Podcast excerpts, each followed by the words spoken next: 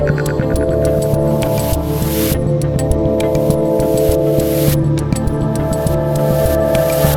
right, we're live on the internet on Rumble, Locals, and YouTube. It's June 30th, 2023. It is the last day of June. Can you believe it, people? The fastest year ever continues to roll by. I'm Dave Rubin. This is the Rubin Report. And we've got a Friday roundtable extravaganza for you. It's a British invasion.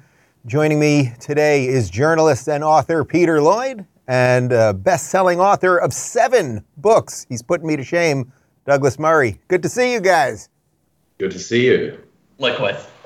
Do I have to do this show in some sort of accent, or should we uh, do it regular style? What would you say? Uh, well, that, that would be cultural appropriation, yeah. Dave. So please don't go there. You guys, the beauty of having you two on together is that Peter, your accent, what is considered what? That's more. That's like a Liverpool accent, right? Yeah. So I'm the commoner, and Douglas, and D- Douglas is the posh one, the classy one. Yeah. Douglas, what is your accent for that? That's the Queen's accent, the King's accent. What do we call that? It's, it's just the way speak, people speak. Even that right there, you've set me up beautifully. All right, guys, we're going to get into a whole bunch of uh, all the nonsense of the week. Of course, the big story was yesterday. The Supreme Court of the United States has reversed affirmative action in universities, actually removing systemic racism, which I thought was what we were always trying to do, but it's got all of a certain set of people really going nuts right now. We'll have some reaction from people like Michelle Obama and some of the uh, media elite. Uh, we'll talk a little bit more about some of the other crazy woke stuff happening. And will 800 year old uh, senile Joe Biden actually run for reelection? Well, it seems like it might be uh, derailing uh, just a bit. Before we get to that, though, just literally a minute before we started, apparently two more Supreme Court rulings were announced. So I'm just doing this on the fly. Uh, they have ruled, the Supreme Court has ruled for a web designer who refused to work on same sex weddings in Colorado. Uh, so that he, as a private citizen, is allowed to decide who he wants to work with. I think that seems just fine. You wouldn't want a, uh, let's say, a Jewish artist having to commission Nazi paintings for a white supremacist. So that, that one seems okay, but we'll find out more. And the other one, which is, uh, which is huge, is that the Supreme Court has struck down Biden's student loan relief plan, which seemed like it was obviously going to happen, and Biden promised it like a week before the election. It got young people to vote for him, and apparently that one's out too. But the big one, of course, uh, and we've got some info here from NBC, was affirmative action. Here we go. The Supreme Court issued a 6 3 divided ruling on a pair of challenges to affirmative action policies at Harvard and the University of North Carolina, with potential implications across education and beyond.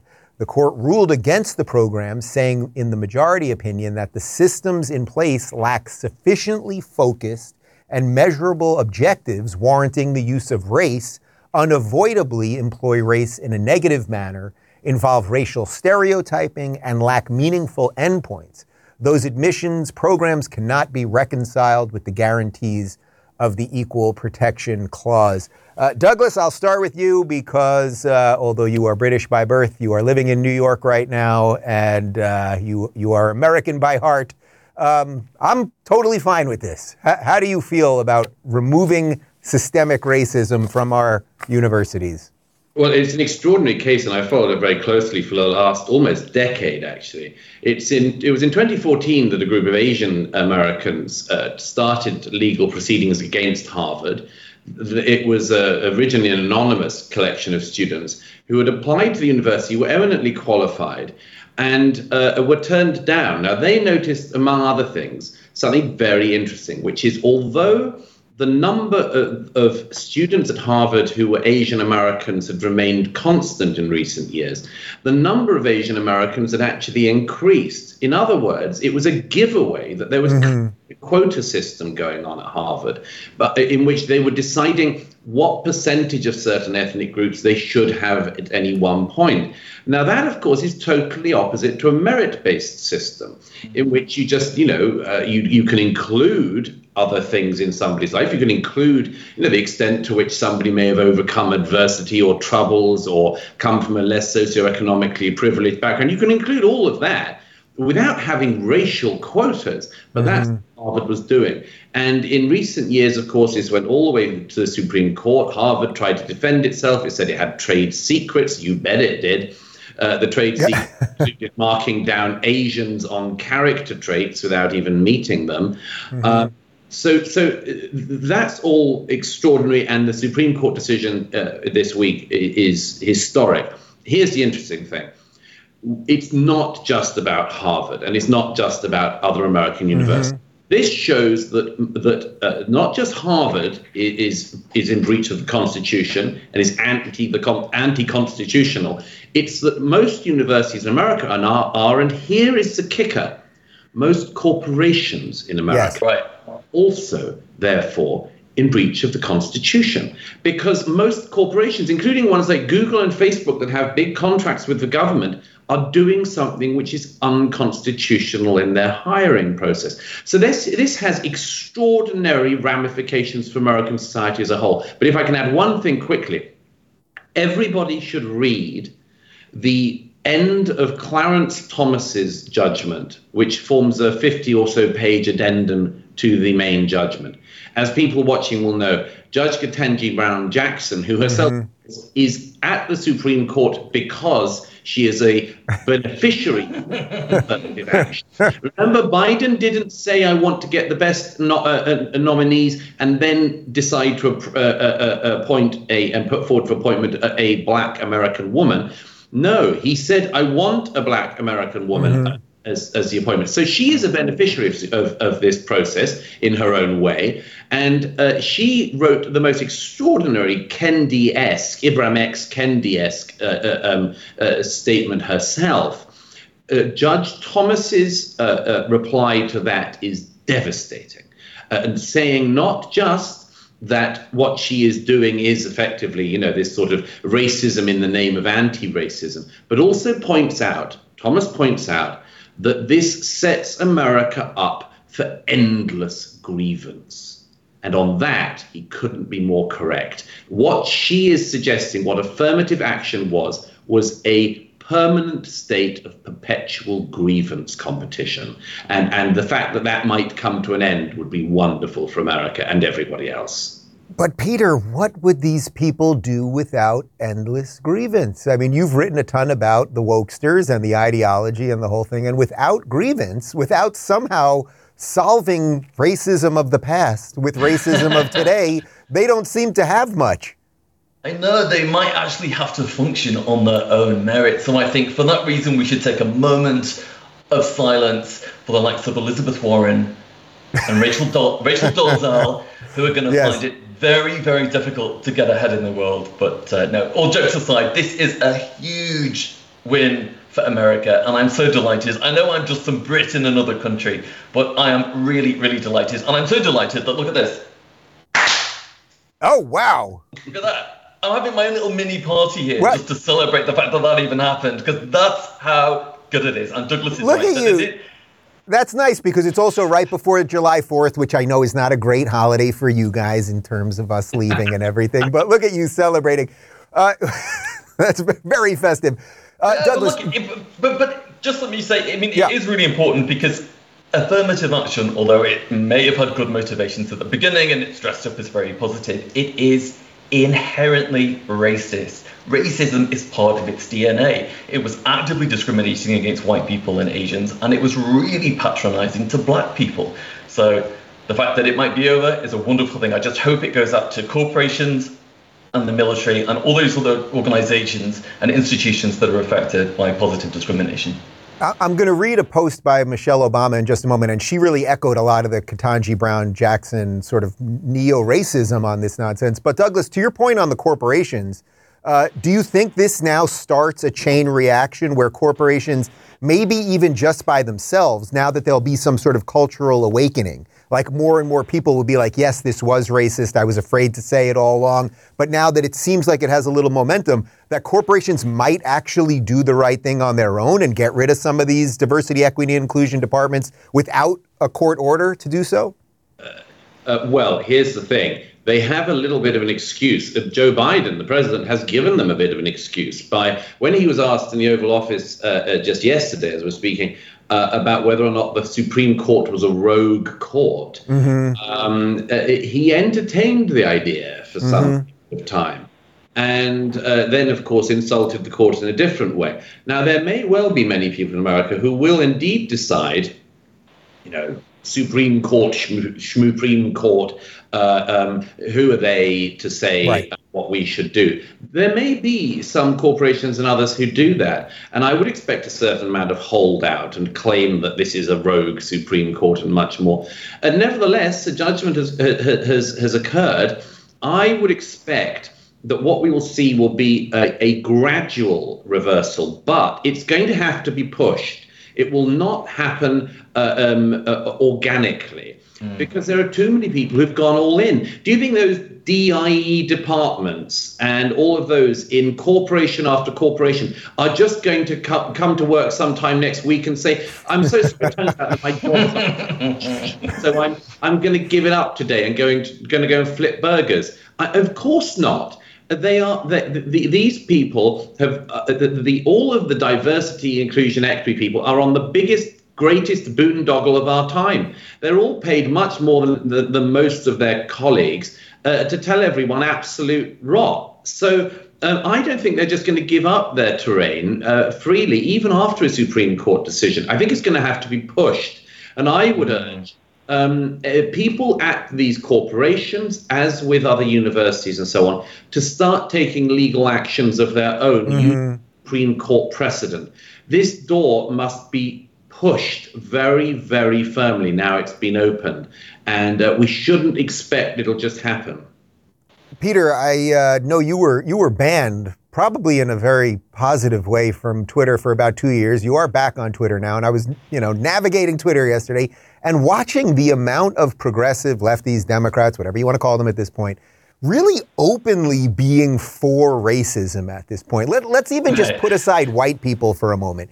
The idea that you are punishing some Asian kid who worked really hard, whose parents maybe owned a little bodega, as a lot of the, the Asian families in my neighborhood growing up did, a little a little mom and pop shop, came with nothing from say South Korea, uh, worked really hard.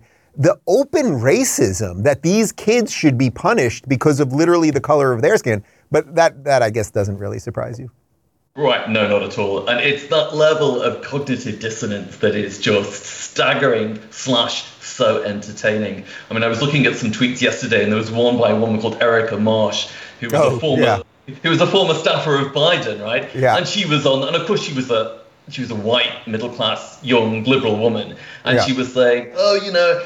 This is terrible. How will black people ever be able to thrive and succeed without the help of us white saviors? And I was like, oh my goodness, please stop, stop. She please literally, stop. she literally said black people will not be allowed to, will not get ahead with uh, based on merit. I mean, Yeah. that's that's white supremacist type stuff. But let me let me read this post that uh, Michelle Obama put up because it illustrates some of the Ketanji Brown uh, Jackson thinking here. She wrote, "Back in college, I was one of the few black students on my campus, and I was proud of getting into such a respected school. I knew I'd worked hard for it, but still, I sometimes wondered if people thought I got there." because of affirmative action. It was a shadow that students like me couldn't shake, whether those doubts came from the outside or inside our own minds. But the fact is this I belonged. And semester after semester, decade after decade, for more than half a century, countless students like me showed they belonged too. It wasn't just the kids of color who benefited either. Every student who heard a perspective they might not have encountered, who had an assumption challenged, who had their minds and their hearts opened, gained a lot as well. It wasn't perfect, but there's no doubt that it helped offer new ladders of opportunity for those who, throughout history, have too often been denied a chance to show how fast they can climb. Of course, students on my campus and countless others across the country were and continue to be granted special consideration for admissions. Some have parents who graduated from the same school, others have families who can afford coaches to help them run faster or hit a ball harder. Others go to high schools with lavish resources for tutors and extensive standardized test prep that helps them school, score higher on college entrance exams. We don't usually question if those students belong. So often we just accept that money, power, and privilege are perfectly justifiable forms of affirmative action, while kids growing up like I did are expected to compete when the ground is anything but level. So today, my heart breaks for any young person out there who's wondering what their future holds and what kind of chances will be open to them. And while I know the strength and grit that lies inside kids who have always had to sweat a little more to climb the same ladders, I hope and I pray that the rest of us are willing to sweat a little too. Today is a reminder that we've got to do the work not just to enact policies that reflect our values of equity and fairness, but to truly make those values real in all of our schools, workplaces, and neighborhoods. Douglas, I read this like three times, and I, I try to give the devil his due and, and, and grant a little bit of what she's saying. There, there's some, I suppose, nugget of truth in there to some extent. Uh, but first off, she ends by saying equity instead of equality, which means we all end up in the same place. That's very different than us all starting in the same place. Uh, but also, this notion that even if everything she said there was factually right, that we still should solve this by punishing Asian and white students. Mm-hmm. It just makes no sense. And apart from the sheer emetic quality of her prose as ever, I don't know why um, Michelle Obama always feels this desire to sort of throw herself into debates like this. I mean, she's the former first lady. Um, uh, I don't know. Uh, are we all waiting to hear from Laura Bush? no, because she had an SAT prep person, I'm sure, and you know that means she's maybe Melania Trump should weigh in soon on her thought. I mean, seriously, she she's a former first lady. She, she um, got where she did uh, through all sorts of means. Uh, but the idea that this means that she has to sort of soapbox about the Supreme Court, I find, as I say, sort of emetic among other things. But but here's the thing she uh, she admits something very strange uh, uh, uh, but interesting at the beginning of that long-winded statement, uh, which is she says that when she was at university, she sometimes wondered whether she had got there through merit. Mm-hmm. Now, as I said in my column in the New York Post today, that's one of the many secondary effects of affirmative action, is that it suggests to many people, black and not black, that the black students may actually be lesser than in right. intellectual and cognitive ability than the others and have been only able to get there because they've had an unnatural boost from the admissions process. So that that as Michelle Obama shows is something which actually far from you know giving you the strength to climb the ladder and all of those other banal hallmark cards insights that michelle obama forever gives people actually detonates something at the beginning of your university career, which is a maybe I'm not here on my own merits. And here's, here's one of many other things. There's much to say about this, but but um, Michelle Obama, as ever. Um, sees these things through the race lens. Mm-hmm. Now, she herself is an exceptionally privileged person she her she is married to one of the most privileged people in the world. Should their children, when applying for college, I think they've already done that, but should they be regarded as right. black applicants to Harvard or wherever, or should their extraordinarily privileged, in fact, more privileged than anyone else in the world, probably apart from the Duke and Duchess of Montecito, should they be regarded as being highly privileged and therefore marked down. Here's one final thing on this. What all these people get wrong is that at universities across America, all of that is already taken into account before you have to put race in. Mm-hmm. Missions disproportionately actually doesn't not uh, put forward white students, despite counting for 70% of the adult population, the population as a whole in America, Harvard students only constitute 34% white. Now, so we can play these games endlessly. Right. The point is, is that the university admissions in, in America and Britain already take into account things like socioeconomic background, the advantages you might have had from certain schooling, uh, um, and much more. So Michelle Obama's totally confused about this and as so often is railing against dead ghosts i mean uh, uh, dead phantom menaces harvard is desperate to include in, increase its black american um, right Well, let's not let's not forget that this is the woman who said that she was never proud of America until the day her husband took office. I mean that that was a pretty uh, telling statement right there. Uh, but to uh, further Douglas's point there, Peter, uh, this concept that a rich black kid who grew up in Malibu in a $20 million home, he would be given preference. Put aside the Obama kids for a second. He would be given preference at Harvard over, say, uh, some white kid who grew up in the, in the sticks of West Virginia. I mean, this is the most anti American concept you could possibly come up with.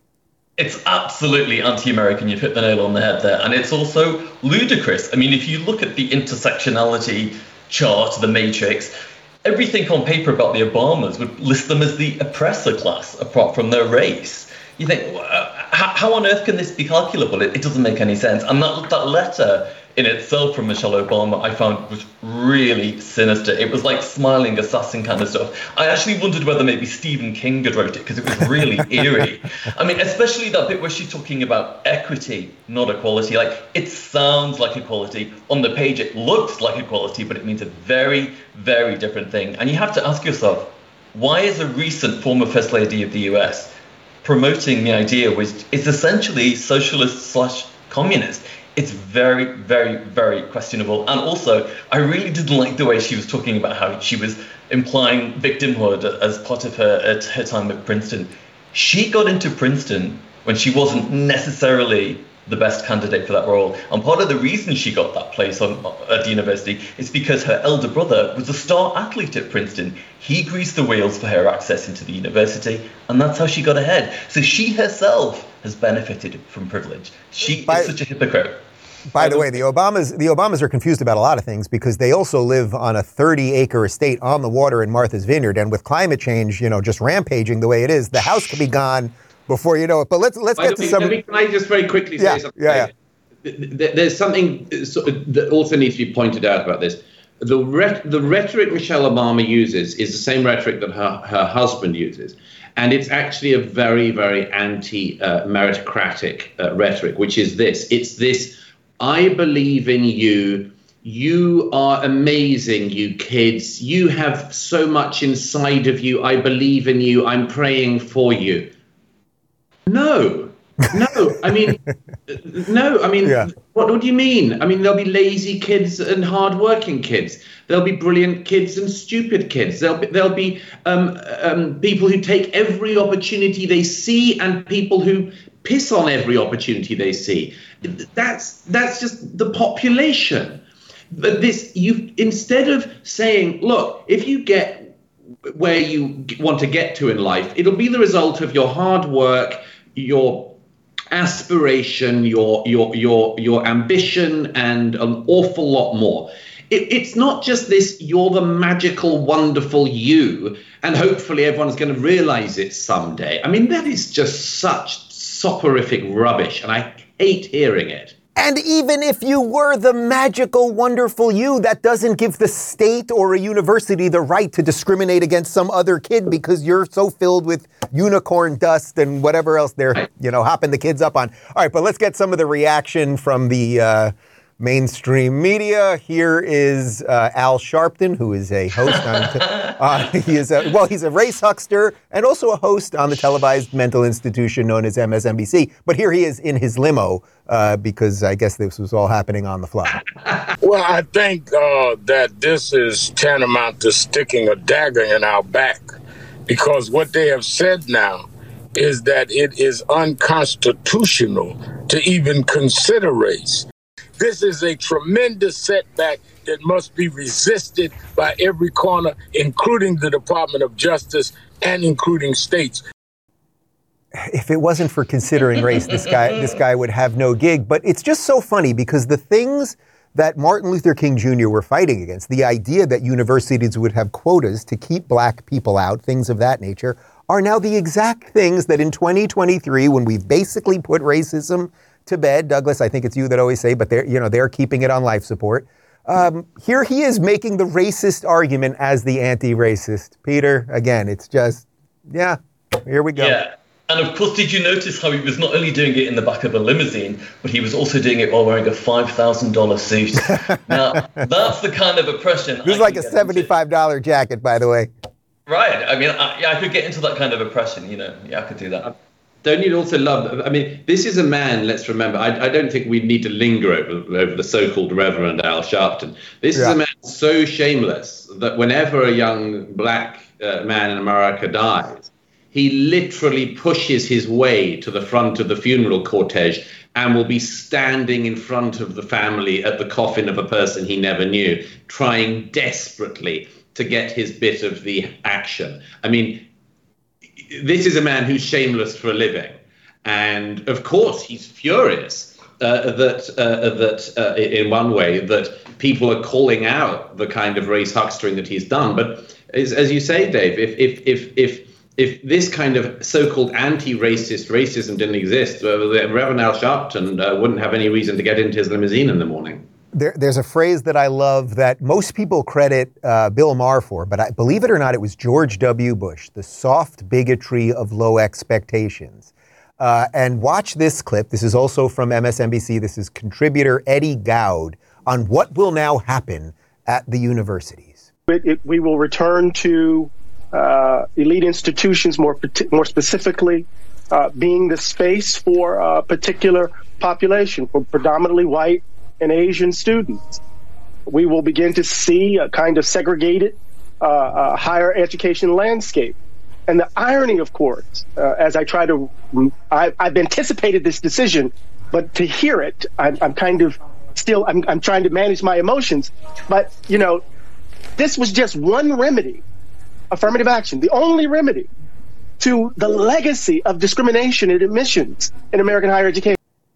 Peter, as Douglas pointed out first, first off, we are a predominantly white society. So for the people that want to just put us in the boxes, if that, if you just care about race, then our schools would be predominantly white because we're a predominantly white country. That's just how it is. Um, but this this concept somehow that what this guy is saying, he, he's actually saying the most depressing thing you could say to a young black person or brown person, which is, yeah, it doesn't matter. It doesn't matter how hard you work, you're never going to make it, which is so contrary to the millions and millions of black people who have succeeded and become millionaires and own their own businesses and everything else. It's, it's like it's most soul crushing way of viewing the world. I think. Exactly, exactly. And it's also factually incorrect. If you look at the data for university admissions, white men are almost invisible on university campuses. That they are no longer really going to university. They've opted out of academia. So I don't know where he's getting this idea from that university is going to be overrun by terrible, awful, oppressive white people. Most most white men are not going to college, so he's got nothing to worry about. And furthermore, most universities are beyond redemption anyway. So why is he even worried? You might as well burn them all down, salt the earth. Well, apart from, uh, and you know, and then and then just go straight into coding. By the way, um, there's also yeah. something interesting about uh, what he said. He said they'll go back to being elite institutions. I have news for him. Harvard University is meant to be an elite institution. Mm-hmm. Universities, by their nature, are meant to be elite institutions, in the same way that sports teams are meant to be elite institutions. You do not arrange the National Baseball League yeah. by make it a totally equitable, uh, anyone of any height uh, and weight and uh, speed can join. You know, I like elites if they are earned, if they have earned their place. I like elites in academia. I want academia to be filled with elites, the people who are the best at their subject. I like elites in sports. I do not want to watch very overweight, tiny midgets trying to play basketball. It would not interest me. For the record, wait, wait, wait, wait, wait. For the record, I would love to watch tiny overweight midgets play basketball. Like I'm totally down with that. Brock's like down with that too. See it once, okay? like, like that seems. Come on, that's funny. Like a bunch of overweight midgets playing basketball. I'll pay for that. Elite me basketball. Yeah, it's great are important. We need to have elites. And this is this gets to the crux again of what Judge Clarence Thomas wrote in his in his judgment. It, it, not only is what Harvard and other universities and corporations across America have been doing in contravention of the 14th Amendment, which occurred after the Civil War, but it is perfectly clear that this is a wider societal problem in America where people don't believe in certain sectors, such as academia and other very high status professions, that, that, that merit has to be the best and most important mm-hmm. criteria. That is disgraceful. Is why America will become less competitive on the world stage our rivals and competitors outside of the other Western countries are focused on producing elites, exceptional people who are at the top of their game. If America wants to play the game of producing the midget basketball player, I can tell you how that ends. Yeah, the point is that uh, TikTok for Chinese kids is very different than TikTok. For American kids, but that, that's a whole other topic. But let, let's continue with this race thing. Because if people want to see how the over racialization of everything really degrades society and crushes people's thinking, uh, this is a story that I saw last week and I really wanted to hit on with you guys. There was a young girl by the name of Jen Angel who was murdered by a black man. And she was a lefty and a social justice warrior and everything else, and that's what her friends are. And now her friends are lobbying to free the man that murdered her. It's, it's unbelievably extraordinary. Take a look at this clip. Ira Burse was Angel's friend. She's one of several people calling on local authorities to pursue an alternative to traditional prosecution. I know Jen believed that we need to address harm and create accountability that is that is really rooted in in looking at the root causes of, of why harm happens. Burr says Angel strongly disagreed with the current criminal justice system and would not want her alleged killer to go to prison. Like locking somebody in a cage, is that really going to bring Jen back? Instead, Burr says Angel would have liked a form of restorative justice to happen. Friends of Angels have been working alongside the nonprofit Restore Oakland. And restorative justice is really about healing, and healing begins with telling the truth and our current criminal justice system robs any opportunity of truth telling uh, from all parties. Just to be clear, it was the it was the murderer who was 19 years old. I think she was in in her 30s. But uh, Peter, this story, like this, they have a dead friend, and their concern is that the the perpetrator of this murder somehow not be treated poorly. Basically, should just walk out there. Like, is this not just the perfect um, end game of all of this nonsense? Right. Well, two points on this, Dave. One is that this is proof, further proof, that progressivism is a mental disorder. And number two, I think it's what you call um, pathological altruism. When mm-hmm. you have mm-hmm. when you have so much good intention that it goes beyond the realm of what's beneficial and becomes negative you know, and, and, this seems to be a recurring theme with the left. We saw it only recently when they were talking about abortion. They wanted so much tolerance that it became a bad thing. Yes, tolerance is good. Of course it's good. But there is such a thing as too much tolerance. And finding that distinction is a fine political art. And for some reason, liberals don't seem to be able to do it. And here we are with this. You know, they're, they're saying, oh no, you know, this, this poor man he shouldn't be held accountable for his actions. Well, of course he should, because he's committed a crime. And uh, you know there is a rule there, there is a rule of law in America, and these are the very same people who, when George Floyd was killed, were calling for his killer to be arrested right. and tried and potentially killed. So not only are they deluded, but they also have inconsistent principles. It's like I want to get all liberals together in a conference room, get them to decide on what the principles are, come out and debrief the rest of the world on it, because then we can actually move forward with the conversation. But I mean, this really is a case of pathological altruism, and it's almost exclusive to the left. Yeah, Douglas, Jordan Peterson talks about this a lot. You've written about it. That, you know, basically, if in your hierarchy of values you put tolerance at the top, you actually become the most intolerant person. What, what would you say to someone like, if you were sitting in a room with the friend trying to explain to her why perhaps this is not the best way uh, to get justice for her friend or to solve any of these problems? H- how do we deprogram some of these people, or do we just have to let a certain segment of the society go? Well, the first thing is that she obviously didn't care about her friend very much. Um, just obviously not. She cares about her own narcissistic self presentation more than she does about her, her friend's murder. Uh, the second thing is she's obviously uh, the, the friends of, of the, this poor woman um, clearly don't understand the most basic point of justice or indeed the criminal justice system. The criminal justice system is not in place in order to heal It is not in place in order to provide some cosmic social justice. The primary pur- purpose of imprisonment, imprisonment is punishment, is punishment for crime. Uh, secondarily, among other things, if the person somewhere down the line who perpetrated the crime can realize the atrocity they have committed and feel some kind of re- regret for it, that's not a bad thing. But that's not the purpose of the criminal justice system. It is to punish people for wrongdoing. And murdering somebody has hitherto generally been regarded as quite serious wrongdoing. Uh, and so, if you do it, you should expect uh, the most extreme punishment. And in America, that can include capital punishment, uh, or it can include, uh, it should include life imprisonment.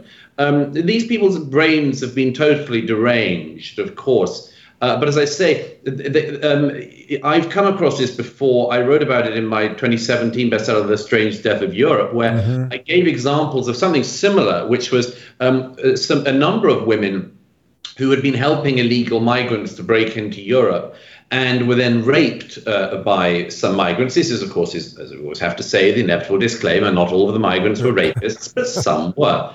Yeah, and uh, uh, uh, there was an Italian activist in particular, I remember, she was uh, uh raped by uh, one of the migrants she'd helped to come in. And her colleagues encouraged her to cover over the rape, and she did because she felt that if she talked about the fact, or indeed went to the authorities to say she'd been raped, um, then it might reflect badly on her rapist.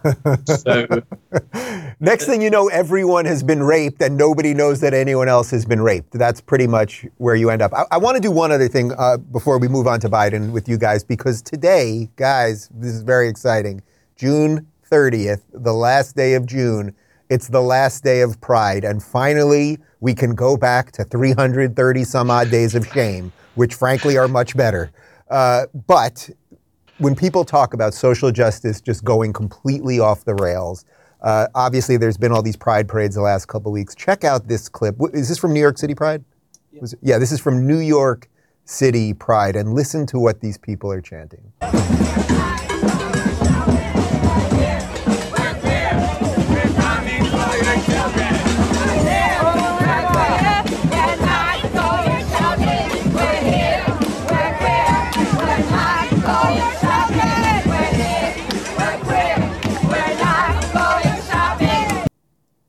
All right, I suppose the quiet part out loud. I assume that was a man with the breasts. There were guys hanging out with their wangs out in front of children, all, all of the stuff.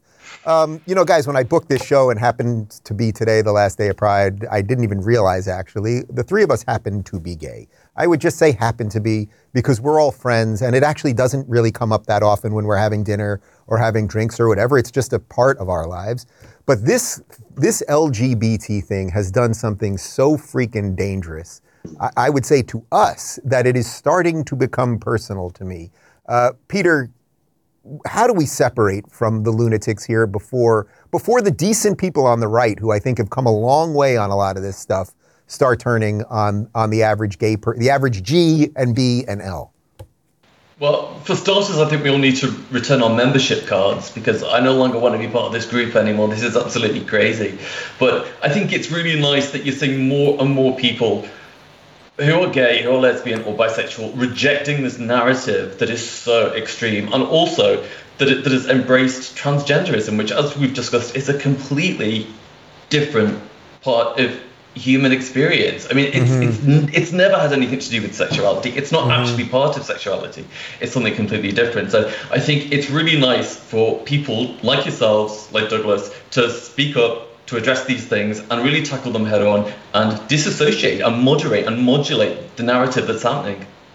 Douglas, what do we do about this situation? I, I, think, if I'm not mistaken, you tweeted about it not too long ago. Like this thing where I can sense that people on the right who just who came a long way, maybe they weren't cheering gay marriage, but it happened, and then they were just like, "All right, live your life. Just you know, stay away from our kids." In essence, uh, you don't have to teach people this. Just just live your life, which is what I thought that a, a just movement for equality was all about that's what I'm concerned about. That because of the, the way these letters have been mashed together, they're, they're going to turn. And, and I don't know what the force field against that will be. Well, first of all, I never had membership of this. Hideous. Yeah, no, me neither. I'm just saying they, they, they yeah. jam these freaking letters together. Yeah. I, I, and there also is no such thing as an LGBTQIA plus person. There just isn't. Uh, they don't exist. Yeah. It's a total clown car made up of a bunch of now dominated certainly by a bunch of very angry misfits. That uh, clip you showed there, I, was there a single gay man in that clip? I don't think so. Right, right. I could see it was uh, people who call themselves queer, who very often are actually straight and anarchists in some way. They, they have no connection to gay men or gay women. Uh, they believe that they need to draw attention to themselves and bring down the patriarchy and everything like that. Uh, that has nothing to do with being gay. I, I wrote about this in The Madness of Crowds, where I said then there's always been a divide in the gay, mo- gay rights movement as there was Yeah. in the civil rights movement between people who believed in, in basic equality and that was it, and those who believed that it was the beginning of a step to pull down society. Now, uh, the Reverend Martin Luther King and others dealt with this in the civil rights movement and got that out. Unfortunately, in the gay rights movement, uh, uh, after the point of victory, basically, these these misfits uh, have taken over because everybody else has got a life to get on with. And uh, so the the weirdo clown car people are now actually toxifying everyone else in the alphabet soup that they're involved with. I think it is actually going to get quite serious. It's why I think that people like me, who, you know, frankly, as you say, Dave, I mean, I'm not very interested in talking about sexuality because it's not the most interesting thing. I've got books I want to read about other subjects. But uh, the, the point is, is that is that the, uh, we actually do have to speak out about this because I think that a lot of people, particularly conservatives, may well be saying, and I've seen them saying it in recent weeks, you know, we were kind of lied to Yeah. wanted equality, and now we see like we're coming for your children. Um, and uh, children are quite understandably the tripwire on this. Parents do not want their children to be indoctrinated into any particular uh, uh, ideology, in my experience, particularly not into the mad gender woo woo ideology, which was only invented a few years ago. And so there is a backlash. I think it's incumbent upon everyone who happens to be gay and has have any public profile to say, actually, um, I'm going to do what in my favorite scene in Master and Commander uh, happens when the ship's captain realizes that the person on the raft pulling at the, the whole ship is going to capsize the whole ship. ship. Uh, you get the axe and you cut the rope. Cut the rope. Every LGB person should cut the rope get these people away from us. We do not want the gender misfit woo woo ideologues. We don't want these mad, deranged, self identified queers who want to bring down the, the, the, nation, the country, and everything else. We don't want them anywhere near us. Uh, they're, they're, it just can't be said enough because otherwise. Uh, this is going to become more and more toxic. And I just had one other thing, Dave. You said it's the last day of Pride Month.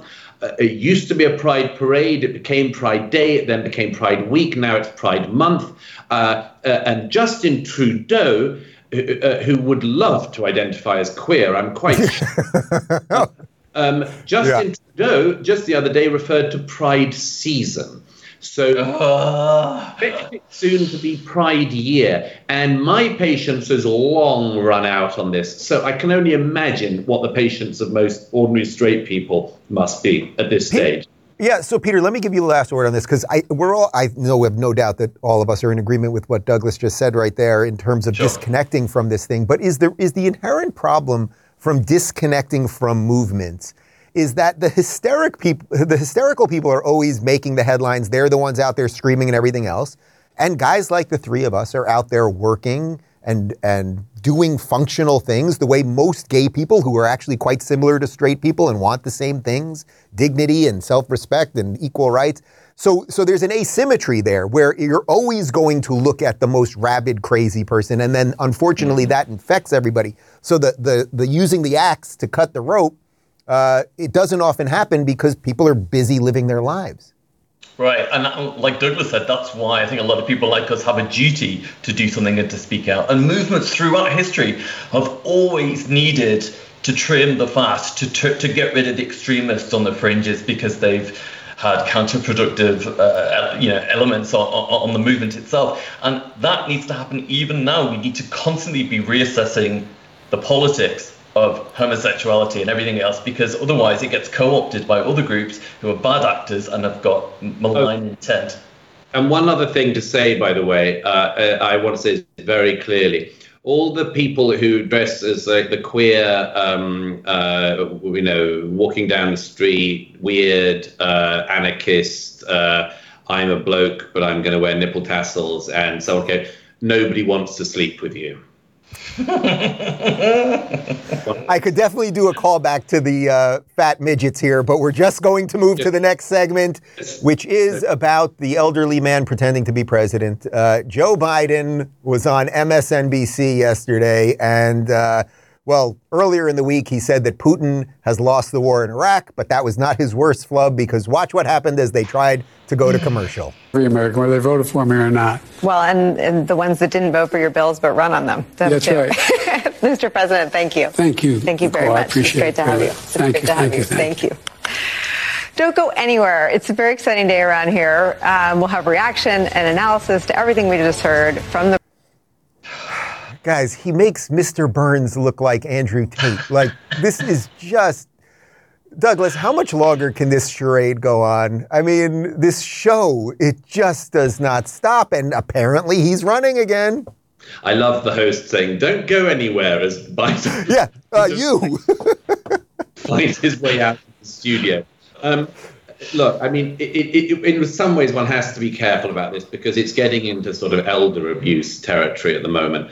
Um, the whole Democratic Party hierarchy is say what you like about the Republican Party, which goodness knows has its own problems, but it doesn't lack uh, talent beneath the top level, and it doesn't lack people who know how to talk.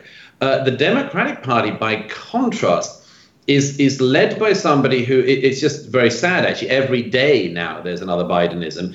Uh, the reason why he didn't seem to know the rules of live television was because he doesn't do it very often. In fact mm. less any president um, he, uh, he he uh, he he's got the 90 year old Dianne Feinstein, who I actually admire in many ways, a very distinguished senator in the past from California, wheeled into the Senate recently. Doesn't seem to realize that she hasn't been there. Um, mm-hmm. uh, the press aren't allowed to speak to her. You've got John Fetterman, uh, the senator um, uh, from uh, from Philadelphia, who who was at, by the I-95. Um, it was rebuilt. Yeah day, uh, standing beside Joe Biden. He seemed Fetterman seemed to refer to Joe Biden as the collapsed bridge, which I mean it's not totally. Um, uh, um, and uh, and and then you've got Kamala Harris always on hand to give us a long disquisition about the nature of time. And and it is very interesting when when Kamala Harris talks about the nature of time because time slows down whenever she does so. In fact, it almost grinds to a halt. Um, but yeah, I mean, the, the, party's in a mess, and they, they, they, the elder generation, the Biden generation, is holding on. My prediction is actually uh, that he's not going to be running. They're going to get him and Kamala out, and it's going to be as pleasant as they can do it, but it'll be pretty brutal.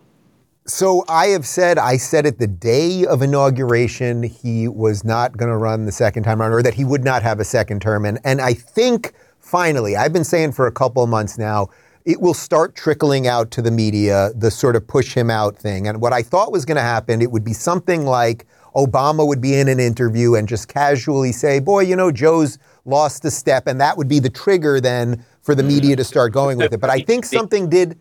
I think something happened this week that actually is the trigger on that, which right. is that it has been reported that Joe Biden is using a CPAP machine. This is this machine that you strap on your face at night if you're snoring a lot and it helps you breathe. Here's a quick little CBS thing on that. In Washington, the White House today announced that President Biden is using a device for his sleep apnea. An official said the president has been using a CPAP machine, which stands for continuous positive airway pressure, in order to help improve his breathing during sleep. The information came after reporters noticed these indentations on the president's face this morning caused by the apparatus. According to the American Medical Association, about 30 million Americans suffer from sleep apnea. I mean, my God, it looks like he's got like Bane's mask on his face with that thing. But I want to read a tweet by Mike Cernovich because he basically said what I've been pushing for quite some time. Mm-hmm. He said, The green light went out a week or so ago. Now it's full scale attack from regime media.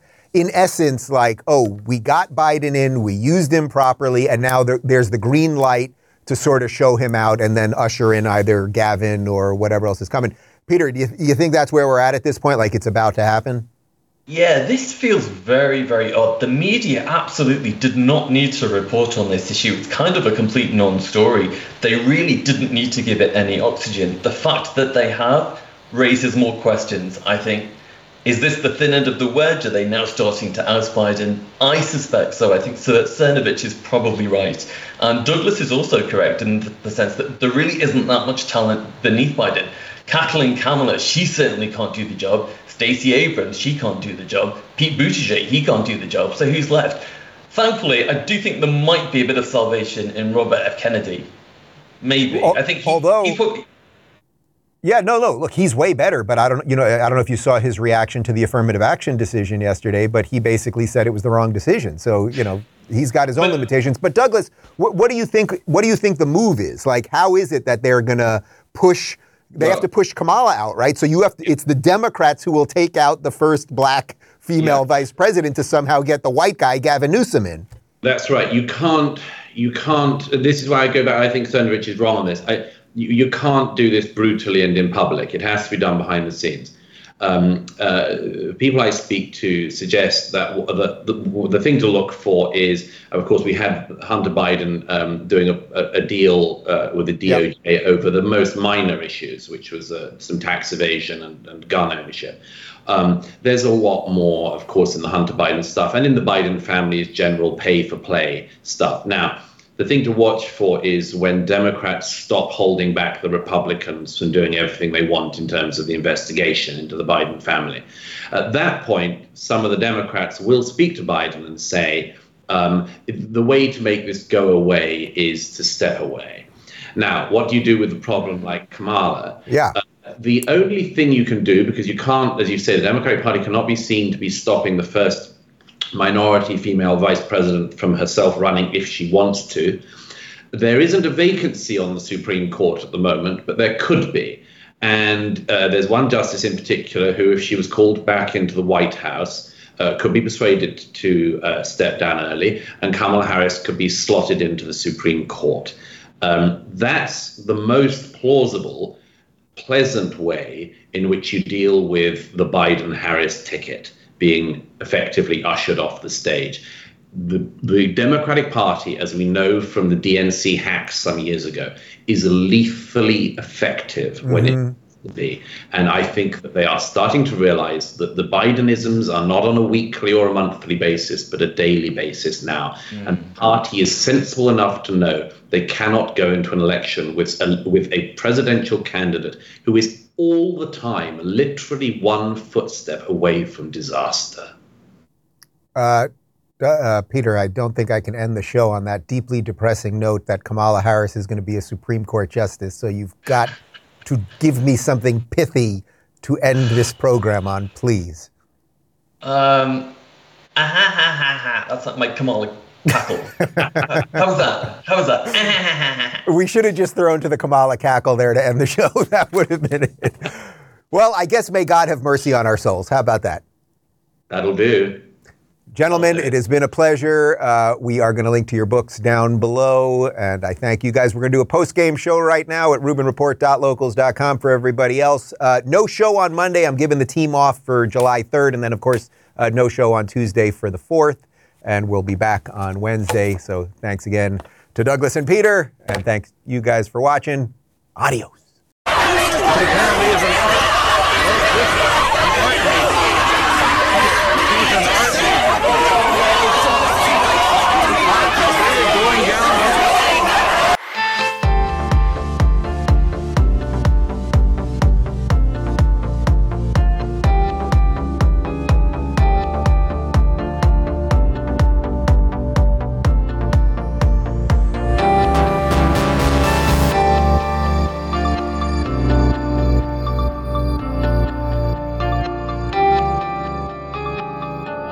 For tuning in, everybody. Be sure to subscribe and rate this podcast. And don't forget, you can watch my direct messages live on Blaze TV and YouTube every weekday at 11 a.m. Pacific, 2 p.m. Eastern. And of course, if you want to connect with me personally and get early access to my sit down interviews, join RubinReport.locals.com.